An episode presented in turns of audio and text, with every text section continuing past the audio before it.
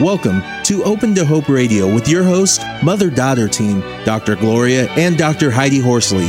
This show is brought to you by the Open to Hope Foundation with the mission of helping people find hope after loss. This show has been edited for your convenience. Now, Open to Hope Radio.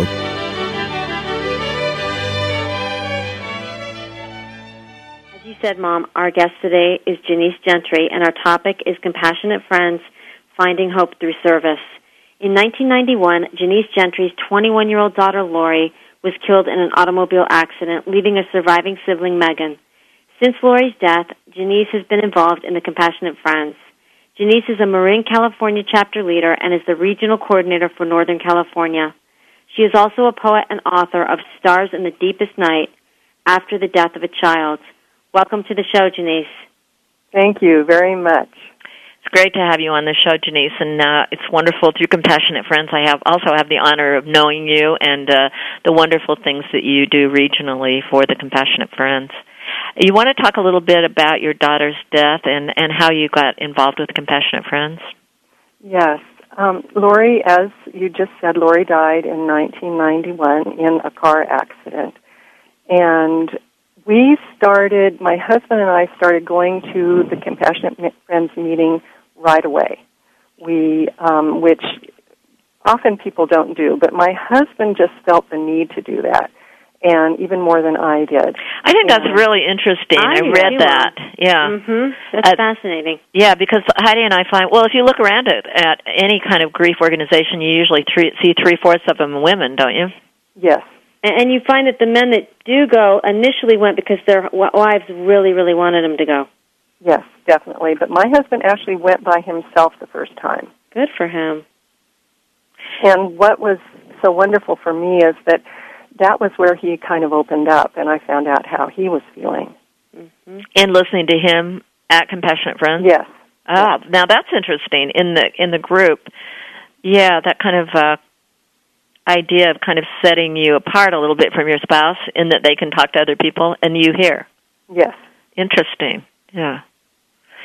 So so he went uh without you. How about your uh daughter? Did she go?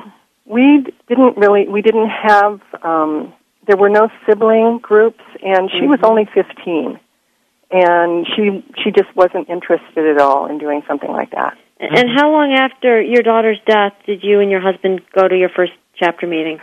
Bill went the very next month. Okay. How did he know about it? Um, we received something. I think we received a phone call from our chapter leader. Mm-hmm. Hmm. And and did the chapter leader have a husband there, or or was um, it a, did a chapter no leader a male? she she'd been chapter leader for years and years, and so she kind of came and brought the brownies, and then left. And so um, you know, so she and her husband really, it had been I don't, a number of years, and so they didn't attend the meetings anymore. But when they started it, they started it together. Mm-hmm. So, how long did you go? And and you ended up being uh, not particularly wanting to go at first, and here you end up being a regional coordinator. Tell us about that. Yeah. Yes, I wasn't that comfortable talking about my feelings. I'd never learned how to do that. But it didn't take very long before I realized it was really the only place where I could talk about Lori, talk about uh, her death without, you know, every suddenly silence roaring up or uh, somebody trying to change the subject.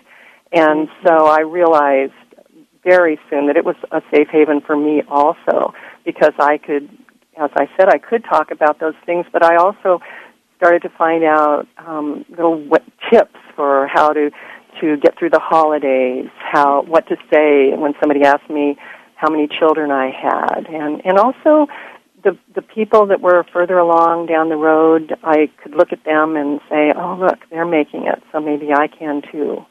Now, what do you say to people uh, who want to know how many children you have? I say I have two. Um, that mm-hmm. my oldest daughter Lori was 21 when she died in a car accident, and my surviving daughter Megan is um, lives in Davis and is a veterinarian.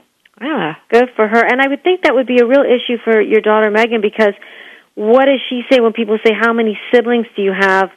I mean, it's a whole issue. Okay, you know, do I say I have one sister, and then you know, or do I say I don't have any since she's now an only child to a certain extent, even though she's al- she'll always have a sister. Right. Yeah, I think it's um, most people find that it's just individual what what how you know how they're feeling that day, what they want to say, or Mm-hmm. you know who the person is that's asking. But I I found that one only one time did I say I had one, and I felt so guilty that I never said it again. Mm-hmm. Now that's interesting that you that you felt that way because Yeah. uh, some of our audience out there are saying, I, I you know I do feel guilty about it and I don't say it, but uh, it's it's uh, kind of individual, isn't it? Yeah, I hate guilt, and so I, I I just do it. And and I think saying it the way I do is not hard on people because I'm ending on the positive note, so that they can then ask me what happened, or they can talk about Megan. I love that idea. Yeah, the, the and idea it works. ending. It Yeah. really does work. Yeah. And it doesn't do you- seem it doesn't seem to make people uncomfortable. Do you think um, Megan, your daughter, got into animals as a result of of Lori's death? Got more into animals, or was she always into animals? She was always into them. Okay. Because you know, so many people tell us they get they get animals after the death of their children or siblings because animals give us unconditional love. Yes. Yes. And also uh, for us, it was a way to to bring something new in, and it's also a, a point of conversation for other people too. Absolutely. And sometimes when you've had a death, like when Scott died, people would see you and kind of not know what to say or or run away. And once we got our little puppy, people ran towards us because they wanted to see the dog. Oh, that's great. Yeah. Well, I wanted to ask you. Here, your husband is. He gets you to go. Um, that's a, a bit unusual. But how do you get somebody to go to group if mm-hmm. you if you're going and you want them to go? Do you what do you tell people? I bet you have people come to you know compassionate friends and say, "I really want my wife or my husband." How do you get them? How do I get them there? What do you say? I they don't even try. it really has to come from you and you know just being dragged to a meeting uh, you know i don't know maybe you could try it once you could ask them to try it once or but what we do ask is people try it at least three times because Mhm. every meeting's different and you're different every time especially when you're newly bereaved Mhm. every time you go and i found that um you know there were times that it it's our meetings are, were a half hour from my home and sometimes uh, you know you're into such lethargy and you know the last thing you want to do is to get out in the evening but we were always really glad we did Yes. Now, I, I think there's something here about lead by example too. I mean, if if if you want to do it, you do it, and and hopefully the other person Yeah. will see the benefit. yes if they see that it's helping you then Mhm. maybe they'll go too Yeah. Um, but i found for me that the most healing came when i i was asked to facilitate the meetings and that i now, how far out were you then? uh, around a couple years Okay. Mm-hmm. and it felt pretty overwhelming. I felt like I, I still felt so newly bereaved that I had no idea how I was going to help anybody, and I think that was actually good for me because it made me just really work hard at it, and it made me come out of myself. And, And being and being of service to others helped you. It sounds like to heal. absolutely, Mhm. absolutely. I, I love the Ralph Waldo Emerson quote that it's one of the most beautiful compensations of life that no man can sincerely try to help another without helping himself. Mm. Mm, I like that. Very nice. Now, did your husband do any leadership? No, no. He, when I was actually asked to facilitate, neither of us were going consistently anymore. We had decided we'd gotten everything out of TCF that we were going to get, which uh, I'm so glad to find out that was such a mistake because I actually feel the healing started later when I and I feel that that you know if you're part of the steering committee or chapter leader or helping with the candle lighting, all of those things are so healing. We had a poetry contest, and Genesse was one of our um, judges, and it was really wonderful having you do that for us, Genesse. And uh, It's an honor. I love your uh, book, Stars in the Deepest Night After the Death of a Child. Now, tell us how people would get a hold of this book. It can actually be ordered at any bookstore, either online or on land, as I say, and or through uh, through me. You can just um, put "Stars in the Deepest Night" into a search engine, and it will bring up my website. I mean, it's got wonderful poetry that you want to that you're that kind of through the loss you wrote the poems at different times, right? Yes, and I actually I um, give credit to the Compassionate Friends for the poems also because I don't think it's a coincidence that nine months after I started facilitating, the poems started coming, and I had never written poetry before. Oh, you hadn't? That's No. amazing. It is. I just assumed you'd always done this. Yeah, No. I mean, No. wonder wonderful things about the first Christmas and um, my children. Uh, uh, it's just great, and we're going to have Genesse read one of her poems right now. Now, this is from a new book you're doing. No, this this one is actually from Stars in the Deepest Night, Okay. and it's called The Promise. Your birth brought me starshine, the moon and the sun. My wishes, dreams gathered round my little one. My life became sacred, full of promise and light, all wrapped in the girl child who brought love at first sight. The years of your living filled with laughter and tears, excitement, adventure, some boredom, some fears, but ended too quickly ahead of its time. The loss so horrendous, such heartbreak was mine. But from the beginning, one thought rose so clear. Never would your death erase the years that you were here. I would not be defeated or diminished by your death. I would hang on, learn to conquer, if it took my every breath. For if your death destroyed my life, made both our lives a waste, twould deny your life's meaning and all the love you gave. I vowed that years of sadness would change with work and grace to years of happiness, even joy, in which you'd have a place. Memories of you, like shining stars in the patterns of my soul, are beacons flashing light and love, and with them I am whole. In your honor, I live my life, now living it for two. Through all my life, you too will live. You lived, you live, you do. Oh, that's really beautiful. Wonderful. Now, this has been 17 years, is that right? Yes, it, next month it will be 17 years. And and Or what no, ab- actually this month, since this will Yeah. be in June. and what about that? What about people saying, "Oh, she's a professional griever. She's still involved with that compassionate friends group." Mhm. You know, what do you say to people? You know, um, I, I, you know, it, it is, it does come up. I, you know, at meetings, especially, I'm thinking they're thinking, oh no, I'm going to get the meetings this long, and so I really do try to say that, you know, explain that I am now in the helping part of the Compassionate Friends, and and and that's how the Compassionate Friends works. That if you don't stay on to help, that um, it wouldn't be. Absolutely, it's been 24 years for me, and I'm on the board. And I really feel like uh, at this point, it, it is a great uh, service project to help other people through this process. Right, Uh, and we're I think we're holding the hope for others, the hope that they will have light in their lives again eventually. Yes. Yeah, and how about the hope for the siblings, Hyde? Absolutely. Yes, that we'll never ever forget our brothers and sisters. We don't want to forget them. We're going to integrate them in our lives in new ways and have different relationships with them and continue bonds in a different way. Absolutely. And don't you think that that's really one of the fears that we all have is that they will be forgotten and that only in your family that that you know their names will be spoken and I think when we do these things wh- it's through TCF we're keeping their names out there in the world and and the work that we're doing it we do in their honor and so that it keep their lives keep um, they matter because what we do is important. Now, what kind of things can I do if I'm in a, a chapter, or say, you know, I'm out there even a couple of years, or I'm newly bereaved? What can I do with compassionate friends? Uh, you know, I can come and sit, and I don't have to speak, and I don't have to do anything. But what if I want to do something? If you want to do something, you can always help at the meetings by helping set up at the beginning and put things away. Um, you can bring um, things to eat, snacks for people, and and eventually you can get onto the steering committee and, and be part of making the decisions.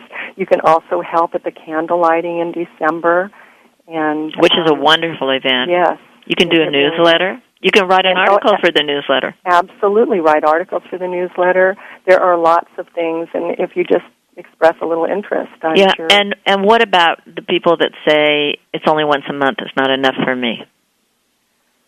Well, that is a problem, and some chapters actually meet more than once a month. what we do, try to do, uh, uh, actually what we do is we have walks um, um, the first Saturday of every month where we all get out together and walk and then go to lunch together. So you can find out what the groups are doing, and you yes. can organize different things yourself for right. the, for the groups to do. Right. Uh, and also, if you get involved in newsletters and things, you can be in more contact with people if you want to. Uh, so there there are ways. It's when you're ready to give service that you'll find you're very busy with it.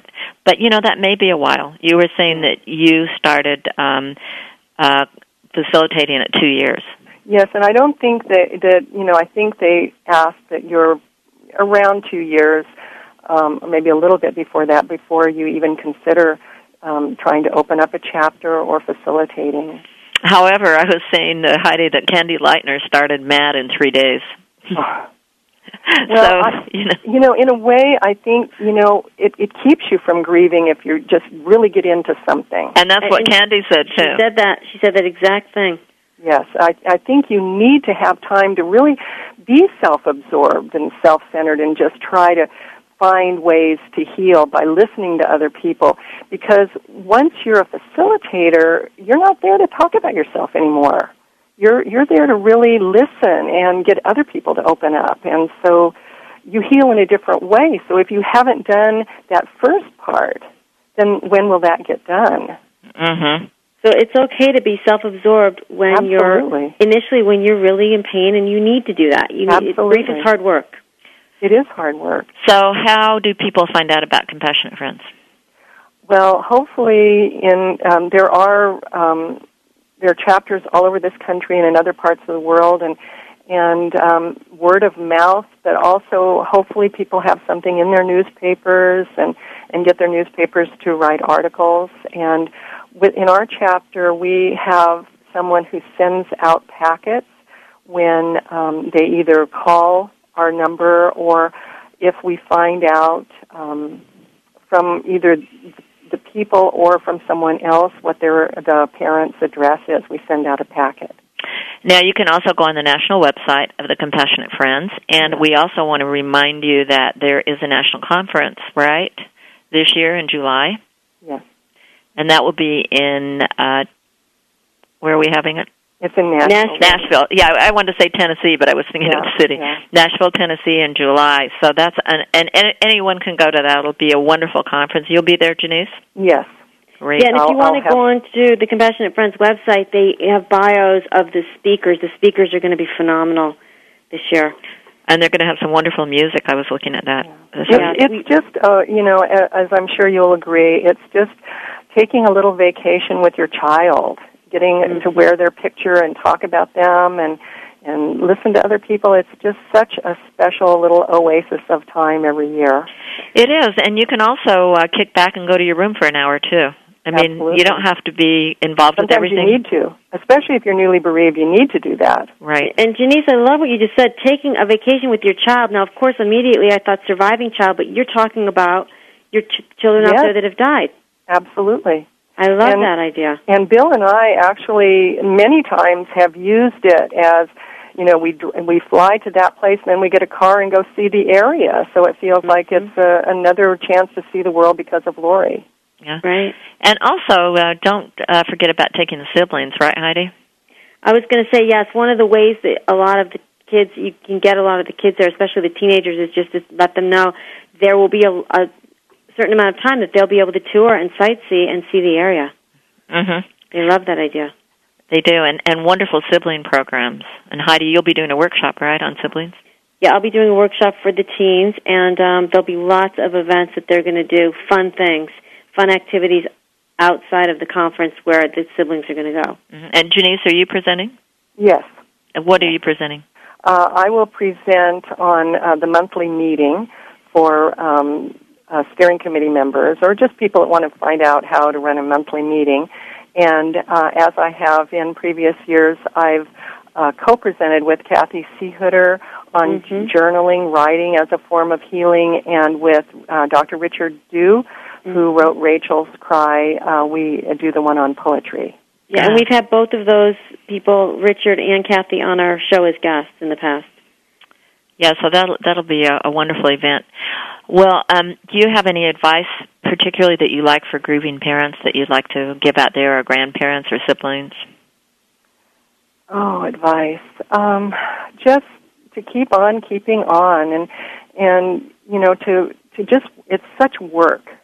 It's it's you know it's just not something you can get get over it by forgetting about it or trying to think of something else. It's something you just have to do. You have to slog through it, and it and it takes so much, many years longer than most people think. And to not be disheartened when people just think other people who don't know think you should just be over it. Well, uh, thank you for being on the show, Genesse Gentry, and it's been great. And we wanted to uh, close the show with having you read uh, another piece of poetry. Is this from your new book, or is this yes? I, I'm I'm uh, hoping a new book will come out by the end of the year, and um, this one and this this book will be the poems that came after Stars in the Deepest Night, and kind of um, reflect where I've been and where I am now, and this one uh, is called The Space Between Thoughts and, and shows where I am now. Okay. You are no longer in my thoughts constantly. You are now dwelling in the space between thoughts, a part of my every moment, whether joyful or sad, or in between, or both simultaneously. I walk, talk, work, play, and you surround me. You are in the sparkle of my smile, the wisdom in my thinking, the rainbow circles in my life. As I breathe and live, you breathe and live. As I learn, you are teaching, not only me, but all those who are in my life today. You are a blessing, dear child, for all you were, and all you are, and all you forever will be. Uh, wonderful. Well, thank you so much, Genesse, for being on the show today. Thank Thanks, you, Genesse. both of you. This has been such an honor.